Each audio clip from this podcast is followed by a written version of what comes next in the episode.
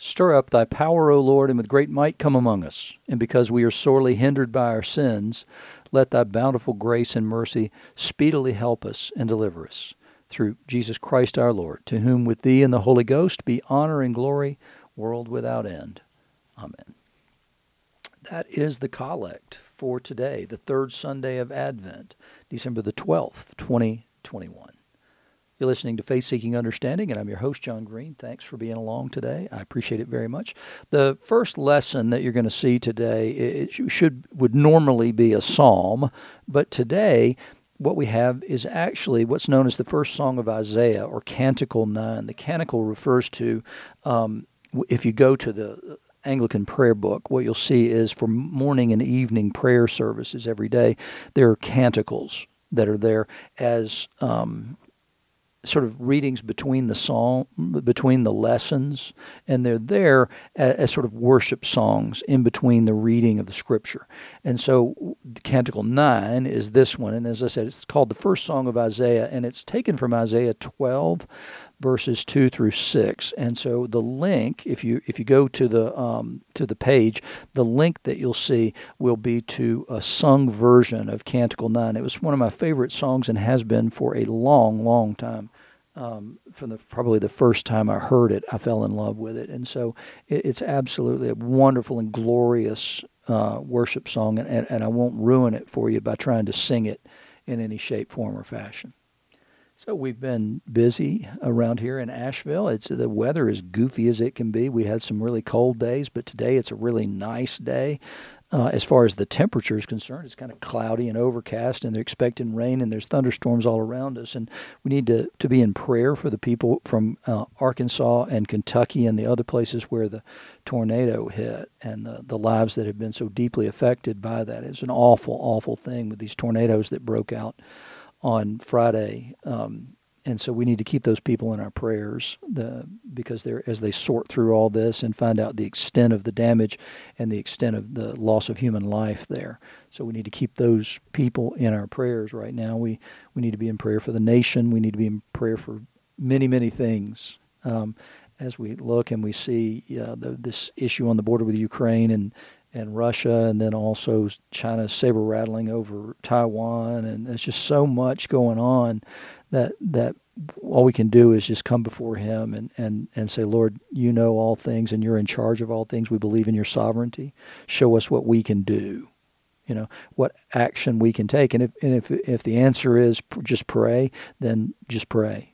Um, so it, we've we've got to I think think our way through these things as the church and, and as we come into this season of Advent. And um, it, we've gone through these so bizarre almost two years of time now. And and how do we re- relate to that? And how do we relate to one another? And and um, it's important that we continue to, to gather, and it's important that we continue to praise Him together. I ran into a friend of mine last week that I hadn't seen in I don't know six or seven years probably. He's a pastor here in town.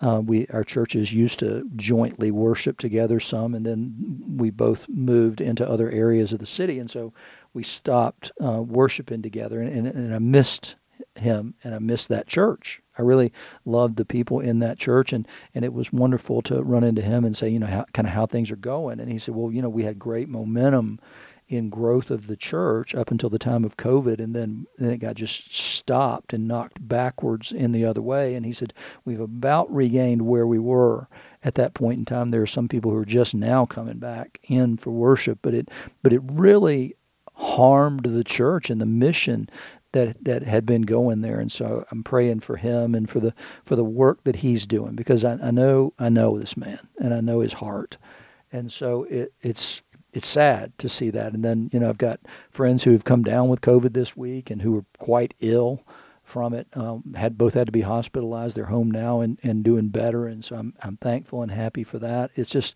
it's just been the most bizarre two years of my life. At 61 years old, um, I would I just don't even know, you know, there, there's no analog for it. There's nothing that's come before that says this is how you cope with this and this is how you do these things. And so I think everybody is, is pretty much looking for a way through, you know, whether it's uh, compliance with all the mandates or, or whether it's non compliance with all the mandates. I think those are both, in their own ways, they can be legitimate expressions of how Christians navigate these things. I, I don't think it's mutually exclusive. And so I, I hope that wherever you are, that you're doing well, that, that you're you're safe, and that you're you're taken care of, and, and that, that that life is is better than it was certainly almost two years ago now. But but it's been it, has been interesting to say the least. And so we we've had kind of a busy week here, just you know, kind of running around doing things, and and everything is more difficult at the moment because well, it's that season when the whole world is in the stores and shops and everything else. And so it's been that kind of a week. I'm looking forward to to a couple of days of being in Chattanooga um, with family before prior to Christmas. Um, we're going to go then and then be back here and be at home on Christmas. So I'm looking forward to, to that. Looking forward to, to being here. Um, but looking forward to being there for a few days as well. And one of the on Sunday next week, I'm going to be able to worship with a friend uh, who is a music minister of a, a, Baptist church down in Chickamauga, Georgia. Um, and I'm looking forward to being with with my friend Jimmy and um, and Janie, his wife. And, and so uh, I'm excited to be able to spend time um, worshiping the Lord with, with others. You know, other, when I say others, I mean people I don't know primarily, but but it's but they're Christians, and so we are one. So I'm looking forward to that, and I, and I hope that, that the Lord blesses you during this season, and that it doesn't become so busy that you're not able to truly prepare yourself to receive uh, with joy the coming of Christ. So. Uh, today we're we're going to be in uh, the prophecy of Zephaniah um, in chapter three, verses fourteen to twenty and the Gospel of Luke, chapter 3, verses 7 to 18, and then the epistle to the Philippian church, which is one of those epistles Paul wrote from, from his Roman imprisonment. Um, to encourage the churches there not to be discouraged because of his situation. And so we're, we're going to look at that and, and we're going to think about what do all these things mean? It's it's it's important for us to ask the question: if this is true, then what do I do about it? Um, I was looking at some things today. Then that for just you know, I, I, like to look at Christian history kind of stuff and, and see you know, you can learn greatly from the past. And so today, what I came across was a guy that I had actually never heard of before. His name is Lars Olsen Skrefsrud. he was Norwegian, and he became a missionary to India, and he was in India for a, well, let's see, uh, 47 years. He spent in India, died there uh, yesterday on 11 December 1910. So, but he's an interesting guy to say the least. He, he described himself as a completely lost person um, when he was 18 years old. He he was um, he said I was dead. absolutely dead. My heart was hard as a stone. I had turned my back upon God and plunged into riotous living. I had suffered shipwreck in everything. And when he says that he had suffered shipwreck in everything, he's not making that up. He was in prison. he was in prison for three years, from the time he was 16 until the time he was, uh, no, 18, I'm sorry, till, until he was 21. He was in prison for uh, robbery. And so he, he didn't ref, he refused to name the other robbers, and so he was in jail during that period of time. And there was a girl that he had known named Anna Olsom who visited him in jail, and she had faith in him and believed in him. And while he was in prison, he began to read religious books. And then he decided that what he really wanted to do was become a pastor, and in particular, he wanted to become a missionary. So when he gets out of prison in 1861, not surprisingly, nobody's particularly excited to take him on as a missionary. The Norwegians just ignored him. And so somebody suggested that he go to a mission society in Berlin called the Gossner Mission Society. And so he went there and they accepted him as a trainee. He worked and studied and fasted for two years. He lived almost entirely on bread, cheese, and water. And and prepared himself and then went to India in 1863. So he, he works there for a season of time, and then a couple of years later, she comes, Anna Olsom comes, and they get married uh, while they're there. And a couple of years later, they and some others decided to leave the mission where they had been, and they moved up to an area north. Uh, in northern India, and, and to work among a, a, group of people who were oppressed by their neighbors, and that group of people were called the Santal, S A N T A L. By the time he left there, 35 years later, um, he had given them a, a, written language. They were illiterate, so he, he gave them a written language. He took the language that they spoke and made it into a written language in the same way as was done for the Cherokee here in the United States. He translated the Gospels into that language, wrote hymnals and textbooks for their um, education and appealed to the British government, who was you know was a protectorate, and so he appealed to the British government to protect them, the Santal people, from those who had been around him. He also founded schools and taught farming, the care of animals, carpentry, and all those kinds of things. He wanted a completely indigenous church that had their own uh, language, their own the the scriptures in their own languages, and a local um, ministry where they raised up their own leaders, and so he they they continue to flourish in that place today. And if if he had one message, what that message was was the unbelievable nature of God's grace and the sufficiency of that grace and the sufficiency of the sacrifice of Jesus to cover every sin, including his own. And so his, his message was of grace for sinners. And it's as simple as that. And it's the message that, that we all need to proclaim, and that is you have a friend in Christ Jesus. But it, it requires a change of life in order to get there. And it requires a change of life that begins, Paul says, with the transformation of, of your mind and the renewing of the mind and it begins there and then it carries on into the heart and out and flows out into life. And it's the message of John the Baptist that we're going to read today is is that that the gospel changes your life in such a way that you need to know how to live in light of the gospel in light of the love of God. So in the Zephaniah passage we get this beautiful um, song poetry here. Sing aloud, O daughter of Zion. Shout, O Israel. Rejoice and exult with all your heart, O daughter of Jerusalem. The Lord has taken away the judgments against you, he has cleared away your enemies. And so the Lord is proclaiming redemption to his people, that he has come back among his people in order to redeem them and restore them. And so they are called to worship.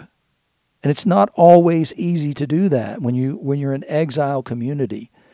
And when you, when you when you know the state of the land that God had given you, you know that it's fallen into destruction because you saw it in some cases and you've heard it in other cases, and it can be incredibly discouraging. And so here Zephaniah calls the people to shout aloud and to rejoice and exult with all their hearts because the Lord has taken away the judgments against you and he has cleared away your enemies. The King of Israel, the Lord, is in your midst. You shall never again fear evil. What a glorious thing that that word right there is the Lord, the King of Israel, is in your midst, and you shall never again fear evil. We know that, that there's no evil that can withstand him. If we know that God is in our midst, if we have the assurance of that, that presence of God within us and within the midst of us as the church, then, then we can fear no evil. You will never again fear evil. And, and that's exactly the way that, that Psalm 23 says, right? That, that He is with us. I will fear no evil. And, and that's exactly what we're called to do. And we're called to be a fearless people who fear only God who loves us. On that day it shall be said to Jerusalem, Fear not, O Zion, let not your hands grow weak. The Lord your God is in your midst, a mighty one who will save. He will rejoice over you with gladness. He will quiet you by his love, and he will exult over you with loud singing. What a beautiful picture of, of God being among us can be the most fearful thing that anybody could ever imagine, right? I mean, it's exactly what happened on the mountain at Sinai. The people were so scared of God being in their midst that they said, Hey, how about this, Moses? How about we do this this way? How about instead of God coming down here and being among us to proclaim his word, how about you just be our representative before him? Because they were so afraid of God because the power of God displayed on the mountain there in Sinai. And so they were they were scared to death that they wouldn't live by coming into his presence. And so they deputized Moses to be in his presence. And the presumption at the end of those first 40 days when he didn't come back down the mountain was is that yes, see, we knew that you wouldn't be able to live in the presence of God. You can't be with him that long and still live. And so when he doesn't come back, what they do is they say, let's make gods to take us forward now because they didn't want to deputize somebody else and send them back up there into the presence of God. They were afraid that person would die. And so they, they want somebody like Moses. That's actually what's happening there. They're not replacing God, they're replacing Moses at some level. That, that That's what they want. They're rejecting God, they're rejecting His presence among them. And God says, I'm not going to go up with you anymore because I'll break out and kill all of you. And Moses said, if you don't, if you don't go with us, I'm not going. This project ends right here at Sinai if you won't go with us. And so God says, All right, I'll send my angel and I'll go with you. And, and his, his presence among them is proclaimed in the pillar of cloud by day and the pillar of fire by night. And so they could have confidence out there in the wilderness because they're vulnerable in that place. But if they know God's with them in this physical, visible, tangible signs of the pillar of cloud by day and the fire by night, then then we know that we're safe from the wild animals. We're safe from the peoples around us. And so when he, when he sends the spies into the land, they come back and they've forgotten that power of the presence. And they come back and they say, you know, hey, compared to these people, we just look like grasshoppers. We're nothing at all. We can't do this. We can't conquer this land. They've forgotten the power the presence of God among them that, that says anything that He purposes can't be stopped. But they've forgotten that. They're relying now on their own power as they go into the land. For whatever reason, they, they don't believe God's going to be with them to do that. And it's the most important promise that Jesus gives us. He gives us the mission in the Great Commission to go and make disciples of all nations, baptizing in the name of the Father, Son, and the Holy Spirit, and teaching them to obey everything I command you. But then the most important thing is, and lo, I'll be with you always, even to the end of the age. And so, as long as we're doing the work of God, the things that He's called us to do and told us to do, then He'll be with us. And when He's with us, we don't have any need to fear. We can only worship because we know of His great love for us. And so here it says that it's not only you who are worshiping when He's among you, He will rejoice over you with gladness. He'll quiet you by His love. In other words, your fears will go away. He'll give you the shalom peace that's promised. He, he will give that and he will exult over you with loud singing. So as you rejoice and worship over him, he rejoices and worships over you as well.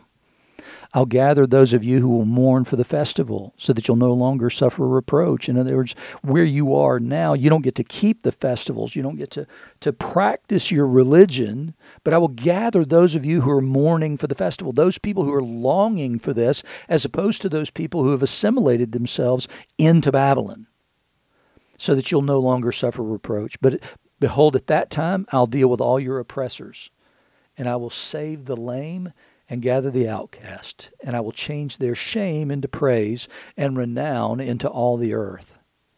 At that time I will bring you in, at the time when I gather you together. For I will make you renowned and praised among all the peoples of the earth when I restore your fortunes before your eyes, says the Lord. So the promise is that in your time, you're going to see the, the fullness of the restoration. You'll see it in your eyes. Remember what, what Job prays is when he makes his declaration, he says, I know that in my eyes I will see God.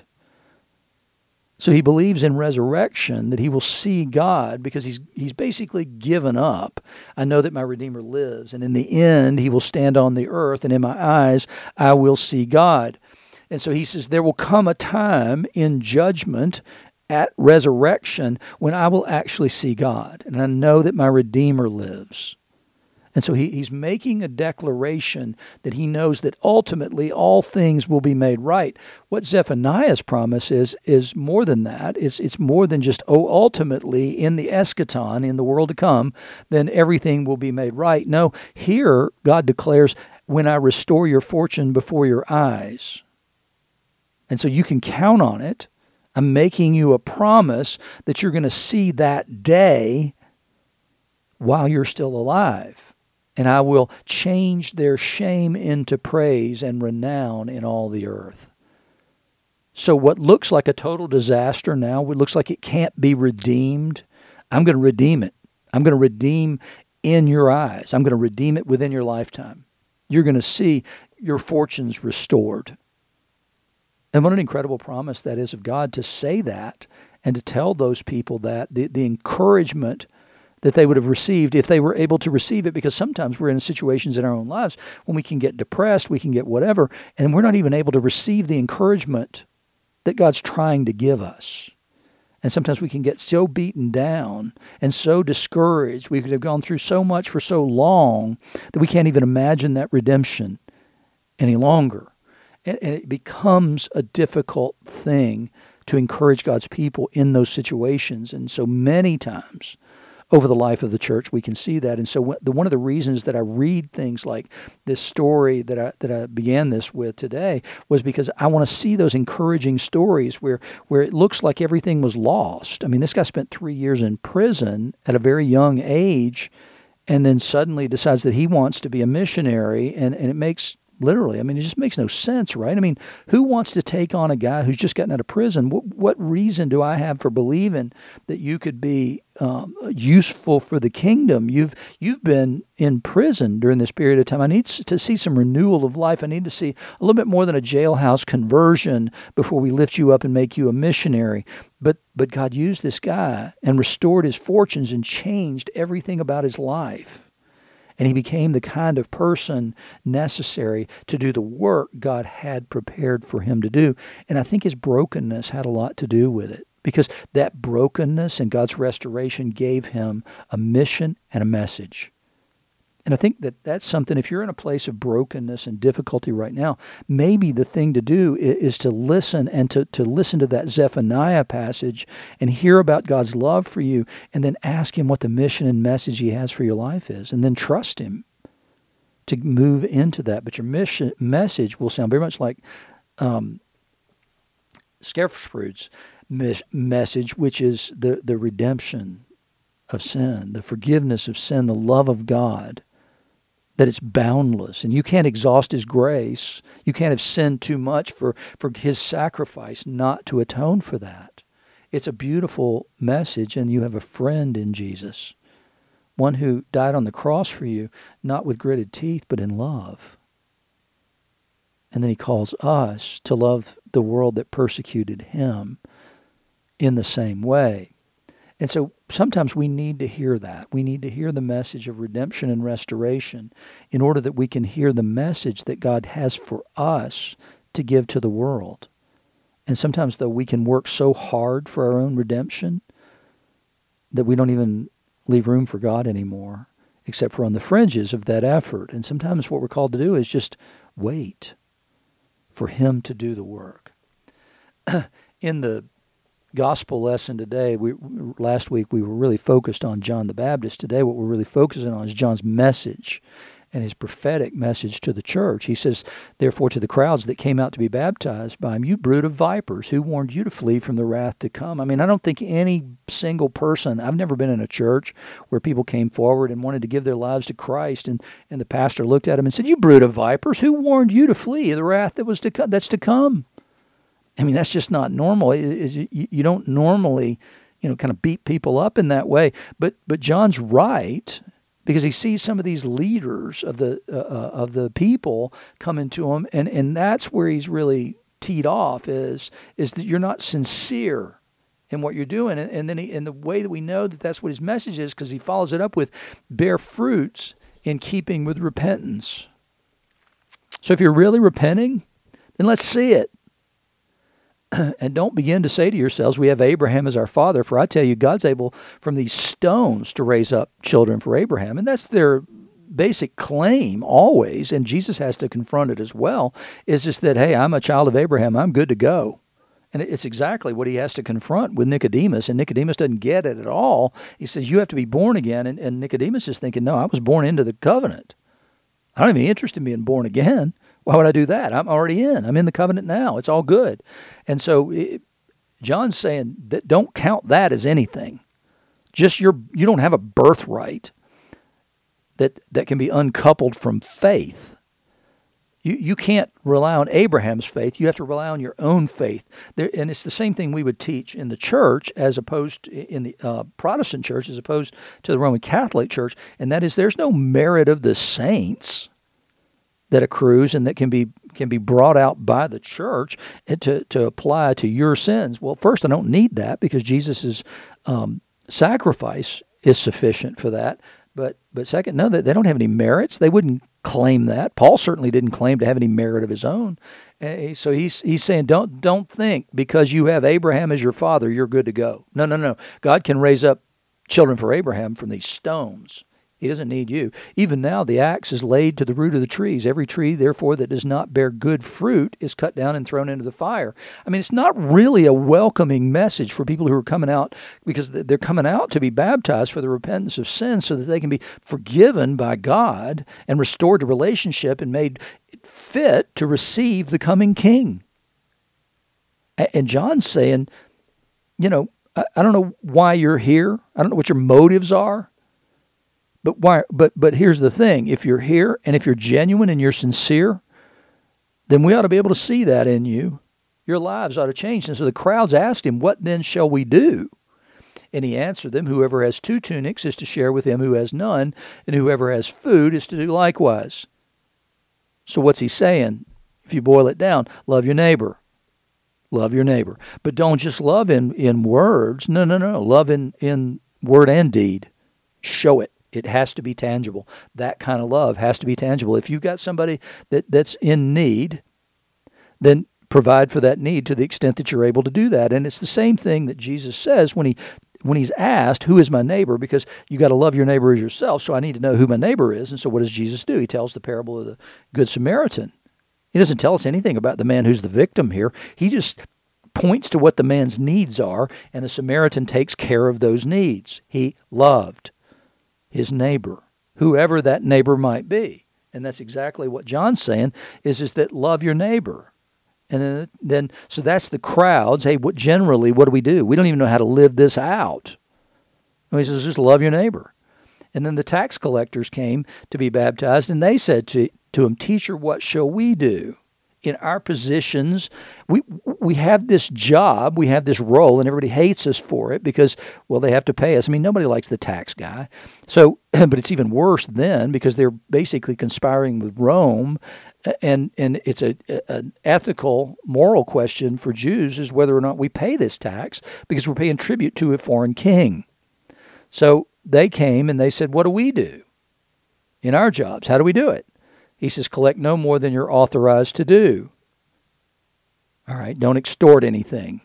Don't don't go over and above because one of the things they did, they would value your assets and then your assets would be taxed. Well, so I mean, they would get they would they would bid a certain amount for their territory based on what they thought that they could collect, and so they would remit that amount to Rome, and then they're incentivized then in order to make a profit to value that stuff higher than that. And so that's the way they would collect more than they were authorized to do. They would extort it by overvaluing assets. Soldiers also asked him, And what do we do? And he said to them, Don't extort money from anyone by threats or by false accusation and be content with your wages. In other words, live on what you've been given to live on and don't try and extort by bribes something else for eh, don't run a protection racket. I guess is the best way to do it. as the people were in expectation and all were questioning in their hearts concerning John, whether he might be the Christ, John answered them all, saying, I baptize you with water, but he who is mightier than I is coming, the strap of whose sandals I'm not worthy to untie. It ain't me. He will baptize you with the Holy Spirit and fire. His winnowing fork is in his hand to clear his threshing floor and to gather the wheat into his barn, but the chaff he'll burn with unquenchable fire. And so, with many other exhortations, he preached good news to the people. Most of us, when we preach the good news, don't sound like John. We don't sound like the, saying he's coming to clear his threshing floor, gather the wheat into the barn, but the chaff he'll burn with unquenchable fire. Doesn't sound like good news, right? I mean, it sounds like an old turn or burn kind of a thing. But it, and and there's nothing wrong with turn or burn. There's, there's nothing wrong with that message because we need to be clear that judgment is real, that sin has to be atoned for, or you'll pay the atonement price for it if you don't turn to Jesus and allow his sacrifice on the cross to be the atonement for your sin. If you're trying to do it yourself, or you're not trying at all, then that sin will be counted against you eternally and you'll be separated from God throughout all eternity. That that's an actual real message, but I think the church has reacted so strongly against the perceived uh, flaw, I guess, in that message that we don't even talk about judgment anymore. It's something we just avoid at all costs and we only talk about grace. Well, grace is a wonderful thing, but grace is only available to sinners who repent. We have to lay hands on grace. And how do we do that? We do that by confessing of our sins and repenting of those sins and trusting, believing with all our hearts that the sacrifice of Christ on the cross was sufficient for atoning for that so that I can have eternal life because of what Jesus did. And so he will baptize us with the Holy Spirit and fire. And, and so what does Jesus say the first work of the Holy Spirit is? Is to convict the world of sin and righteousness and judgment. And so when we're convicted of those things, that's the fire of the Holy Spirit, which is intended to consume all that within us is not fit for the kingdom of God. So the reason to convict us of sin is so that we can turn to righteousness and begin to live that way because we see it as the better way because it's God's way. So we've got to, to be prepared to receive the love of God and the grace of God to transform us by the renewing of our, our minds, by the things that we approve, by the things that we long for, the things that we desire. All that stuff has to be transformed because we don't come as a blank slate. We already have desires. We already have created a million different kinds of idols in our lives. And, and the fire burns up the idols and shows them for what they are, which is nothing. And then we can begin, begin to truly follow after Him because our hearts are set on the kingdom, not on something else. It's not enough to be afraid and flee the wrath to come. No, there's more to it than that. And that is to, to embrace God's love for us, embrace Him who longs to embrace us as the father of the prodigal son did, waiting for us with love in His eyes. That when we come to Him and we confess our sins, which is what the prodigal did, then He gives us a new future and He restores our fortunes in the same way that the Father did. And so, but when He says restores our fortunes, so it becomes, though, what do we consider our fortune? Has that been changed? Do we see things God's way? Do we see the kingdom of God as the ultimate prize and the ultimate fortune, or are we still looking at things of earth with stars in our eyes? Paul gives us in this short little passage from Philippians today, he, he gives us the way to live, beginning with rejoice in the world always, Lord always. Again, I will say rejoice. Remember this guy writing from prison. and what he's telling them is you want to get your mind right, rejoice in the Lord always. And again, I'm going to say it one more time rejoice. He, he's telling you if you want to get your mind right, if you want to get your mind in the right place, then rejoice in Him always. Don't rejoice in other things, rejoice in Him. Rejoice in Him always. Let your reasonableness be known to everyone.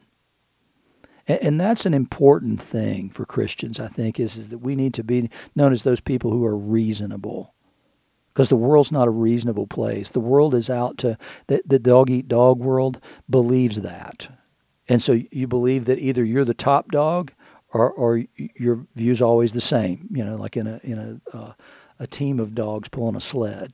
You know, if you ain't the front dog, then your view your view is always the same. And, and so what we come to believe is is that that we believe that about the world, and so we believe there's everything is a zero sum game and there's a finite level of resources or a finite level of love, let's say, and, and that we've got to do whatever we can to get that. And, and that typically will mean that I got to cut you out. At some level, I, there's only room enough, and there's only enough for me and mine. And so we're, we're going to hoard those things, but we're going to make sure by hook or crook that you don't get any of what's rightfully ours, what we might have. So let your reasonableness be known to everyone. And the way we let that reasonableness be known to everyone is, is that, that we don't play that game. We're playing something more than a zero sum game. We're sharing something that, that says, no, we're, we're following the God who created all of this. It belongs to Him. It absolutely belongs to Him. So I'm not going to fight you over this stuff. I'm going to be the person who is actually showing you that my treasure's in heaven. And, by, when I do that, then my reasonableness concerning things of earth is known to everybody. If I'm searching for something other than what the world wants, then I'm not going to play the game the same way the world does. And therefore, I'm going to be a reasonable person. I'm going to see through the facade and see the emperor really does have no clothes. The Lord is at hand. Don't be anxious about anything, but in everything by prayer and supplication with thanksgiving, let your requests be made known to God. Again, that's that's another thing behind this is to say that if I'm trusting God for all things, then I don't have to spend all my time trying to get those things. Then I just make those things known to Him, and then He'll bring those things into my life that are good for me. and the peace of God, which passes all understanding, will guard your hearts and your minds in Christ Jesus. What a what, what an admonition! Just stay in worship and stay in prayer and trust God in all things, and and you'll be at peace. You'll have everything you need, including peace. I can't offer you any more than that, and I can't say anything greater than that.